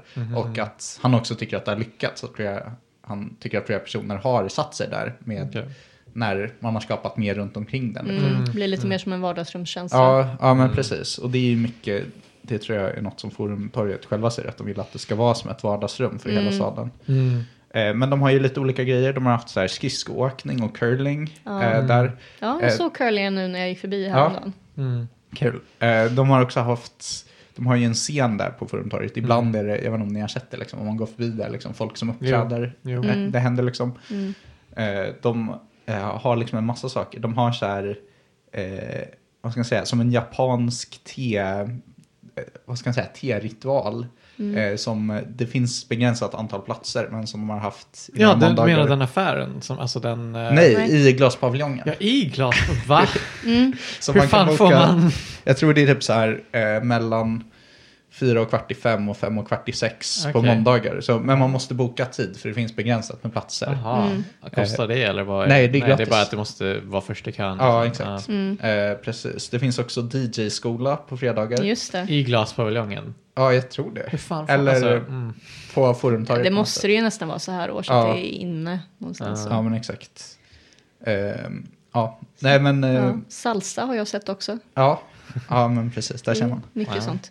Eh, Sen vill jag också säga den där scenen som jag antar att jag Mm. syftar på samma grej. Den är ju, har ju varit ganska, eller använts mycket i demonstrationer nu. Ja, sen, precis. sen just den det, kom. just det. Precis. Det kan jag verkligen tänka mig. Nej, men, men jag tycker ändå, ja men som sagt, alltså jag tycker eh, liksom Centrum för AMP ändå pekar på något verkligt att så här, eh, det är liksom viktigt av flera olika anledningar. De, eh, alltså i grunden är det mycket är så här, trygghet och minska brottslighet, vilket, jag inte om Forumtorget är rätt plats för det. Är det så mycket, så jävla mycket liksom brott här? Nej, eller, jag menar, det- Är det en otrygg plats? Ja. Jag tycker Men- nog att det är en av platserna som man går igenom Uppsala på natten Mm. inte känns så himla otrygg. Ja. Just för att det också så här, det är väldigt öppet, det är, liksom, det är Ja. inte jättemycket folk som passerar där men man känner ändå att det är, man Ja. har bra synlighet på Det är sätt. precis inte, alltså det skulle kunna höras från Stortorget om Ja. Ja. liksom ropade eller så. Ja, och men det är exakt. ju liv där liksom, Ja. fram till ganska sent. Eh, Men, eh, så, men jag, jag undrar om det, så jag tror det är mycket Centrum för AMPs ingång i det. Mm. Jag undrar om det är kommunens ingång i det. Utan de kanske bara så här, vi byggde den här soffan, den kostade ju också, vad det nu var, så här 18 miljoner eller något. Eh, What the och den, eh, sen var det inte så många som använde den. Jesus! Eh, så- oh my god! det är en chansning. Eh, What the fuck? Ja. Så, men sen eh, var de så här, okej, men den här, men att de ändå ville bara att det skulle vara så här kul och trevligt på Forumtorget eller något. Eh, och sen, eh, Kevin har, kan inte riktigt hantera det här. ja, mycket pengar. ja, alltså jag tror inte det är Alltså inte för... supermycket för, för- kommunen. nej, jag liksom. tror Men inte det. eh, å andra sidan, ja. Men det Eh, är bara, jo, jag fattar att för Ja. dem så är det inte så mycket, men det är fortfarande en stor summa att lägga på en ja. bänk. Som Nej, men inte exakt. används så mycket. Den- ja, den som blev ingen ju- använder. Den kom ju tvåa i, eh, det var, vad heter det? Använd någon så här högergrej för så här, Ja, största så här slöseri. Ja, var det Ja, slöseriombudsmannen exakt. som var ute? Och, De hade någon omröstning och Shit. första var typ så här flyktinganläggningar som eh, inte användes i slutändan. Mm, Eh, och sen andra var, den här bänken. Den här liksom. bänken. Ja, alltså Ja. högern har ju fel om mycket, men ibland måste man Ja. ge till dem liksom. ja, nej men exakt, alltså jag, jag kan ändå uppskatta liksom. Vi lägger en massa pengar på en stor jävla soffa liksom. Ingen använder. Men ja, Alltså, det jag- kanske jag- inte blev så himla lyckat. Nej, alltså, jag kan tycka allmänt att det är Ja. bra med mer sittplatser i centrum. Mm. Det finns gott om människor som behöver sitta ner när man Ja. är nere Ja, i stan. ja, så att jag tycker att det i sig är en bra idé. Och jag tycker Ja, inte att det är en så dålig placering nödvändigtvis heller Nej. av den. Mm, mm, mm. Men ja, man, man kan ju välja hur man... Mm. Spendera de pengarna. Liksom. Men, eh, ja, eh, men jag tycker ändå, precis, det finns ju någon tanke om liksom det här. Eh, vi måste liksom göra mer med staden. Och jag tycker också att det är lite ironiskt att Fredrik Reinfeldt säger det. För Mm. jag skulle väl ändå säga att han i ganska stor grad eh, har bidragit till att skapa ett mer så här, eh, vad ska jag säga, atomiserat samhälle Mm. och ett, mer, ett samhälle som är mer orienterat efter näringslivet. Vilket Mm. då också eh, inkluderar så här, Mm. affärer typ. Ja. Eh, att jag menar, eh, ja visst, eh, jag, jag kan ändå uppskatta liksom Forumtorget lite grann. Men jag menar om man Ja. tänker på så här Folkets hus eller något, det är ju mycket bättre på samma grej. Mm. Något som har funnits Mm. historiskt och liksom den rörelsen som Folkets hus har varit en del av är ändå något som liksom Moderaterna har varit motståndare till. Mm. Så det är lite så här att, ja det känns lite som så här, vi liksom fuckar upp samhället Mm. extremt mycket och sen är vi så här, oj, eh, vi kanske måste så här strössla lite liksom trevliga grejer på Forumtorget för Mm. att eh, nu har det liksom gått för långt. Eller det är lite så här, Ja, nej, men Eh. får jag välja mellan ett liksom levande forumtorg Mm. eller ett socialt center så vet jag vad jag skulle välja. Ja, ja men precis. Eh, nej men exakt, och det är väl också mycket det som är lite en av kort, tillkortakommandena tycker jag med eh, konceptet Forumtorget. Att Mm. liksom eh, det är svårt att vara delaktig i det. Och jag tror inte det är någonting som eh, jag, jag skulle kunna föreställa mig till exempel att Carlos inte har, skulle ha något emot att fler skulle vara delaktiga Nej. i det. Jag, Ja. jag tror tvärtom att liksom, eh, det skulle välkomnas. Men det är liksom svårt att göra det på grund av hur samhället ser ut. Ja. Och i slutändan, eh, ja, men vi, vi pratade om det här för länge sedan med de här medborgarbudgeterna. Mm. Alltså i Mm. slutändan så vill man ju inte ge makt till Uppsalabor utan Mm. eh, det finns ju en mejladress man kan mejla med tips på idéer till exempel till Forumtorget. Men sen är det ju Mm. upp till dem liksom att eh, bestämma vilka idéer som är bra och liksom utföra idéerna. Ja. Eh, ja, de brukar inte svara heller. Alltså, jag har skickat några mejl om att de ska starta ett klättercenter där, men jag får Du har liksom det? så här, jag skojar. Eller? De bara ghostar mig. Bara, var är mitt klättercenter? Vad fan? Det känns ändå som någonting de hade kunnat sätta upp, men kanske mer Ja. åt, för barn i sådana fall. Ja, exakt. Alltså också det. inte superhögt. Fy fan. Nej men det, ja, ja, jag ja, kan verkligen li- tänka någon boulderingvägg, en ja, kanske. Klättervägg Ja, och, och så får man ha så här något mjukt. runt Ja, någon liksom. mjukt under liksom. Ja, alltså jag tänker om vi, om vi bara Mm. en kommentar på det. Ute i Gränby centrum finns det ju faktiskt en bouldringvägg Mm, eh, mm. längs med. Typ vid lekparken. Just det. Ja, Ja. typ alltså nedanför vid trappan är det väl Ja, något sånt. ja. Ja. Det har jag inte sett. Hype. Mm. Man åker dit och Ja. klättra. I guess. Ja, hoppa och klättra. Ja, nej men ehm, precis. Eh, ja, jag, jag tyckte mest bara att hela Centrum för AMP-grejen var, Mm. var så lustig på något sätt. Eh, Mm. och eh, ja, men spännande, eller jag tycker det är eh, liksom kul för det finns saker i det som ändå finns att gilla liksom trots Mm. liksom Fredrik Reinfeldt eller whatever. Eller, eller så. Men eh, ja, det blir en så himla konstigt. Och jag menar, som sagt, alltså jag, jag har pratat med flera personer om glaspaviljongen. Och det är Mm. något som många reagerar på. Och jag tror många reagerar på det för att det bara känns weird. Mm. Det känns liksom inte naturligt. Eh, och så jag menar, det är mycket... Ja, de känslorna jag har liksom kring det. Att så här, Mm. Eh, ja, men det, det ide- identifierar ett verkligt problem. Eh, men som, som det liksom, jag inte tror att det här projektet egentligen kan lösa. Alltså, det är inte weird för att jag tror att eh, liksom de inblandade har gjort ett dåligt jobb per se. Utan det är weird för att, jag menar om man vill ha, ja, men jag, jag tror att man måste ge liksom folk makt att själva vara med och utforma staden för att Mm. nå det man egentligen vill ha. Men det är väl lite som att man hoppar över det tänker jag. För mycket av det jag kan känna kring Forumtorget att det ger lite den här känslan av en så här eh, nice arbetsplats som kanske tech-killar jobbar Ja. på eller något sånt Mm, där. Alltså så här, åh nu har vi, space. ja, så här, nu har vi lite Ja. fotboll, nu har vi lite det här och så. Och att det, Mm. ja men det är lite den känslan att det ska vara lite avslappnat och Ja. roligt. Och att Mm. så här, nu kan vi alla ta del av det inne i Uppsala centrum. Och Mm. Ja. det, det är lite, den vibben liksom känns, det blir lite konstigt. liksom, ja. För att folk tycker väl att ja, det är väl mysigt på något sätt. Mm. Men det är kanske inte heller det vi Nej. längtar efter. Nej, precis. Alltså, jag jobbar ju på, eh, jag jobbar inom tech och vi har ett fotbollsspel, min Nice. arbetsplats. Nice. Har ni Eh, beanbags också? Nej, det har vi Nej, inte. fan. Det är, inte, det är inte riktigt så liksom. Men i alla fall. Men eh, det är ingen som använder det. Och jag tror inte det är det på de flesta tech-arbetsplatserna. Så det är en kul jämförelse liksom. Mm. Eh, ja. Så intressant. Ah, ja. Men eh, ja, det var väl allt för det här avsnittet av eh, What's Uppsala. Tack för att ni lyssnade. David, vill du kanske ge en liten shout-out till vår, eller kanske Hanna, en liten shout-out till vår Patreon som man kan bli Patreon på? Ja, vi har ju en Patreon i Radio åt alla. Så att den får man jättegärna bli, börja ja, ge pengar till. Så att Mm. vi kan fortsätta göra bra saker med hela Radio åt alla. Exakt.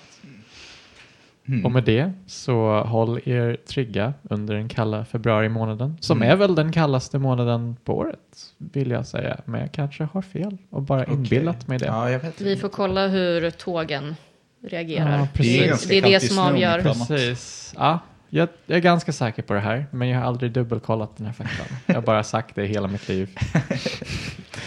ja, ja. Men eh, tack för oss. Tack för oss. Tack. Hej då. Hej då.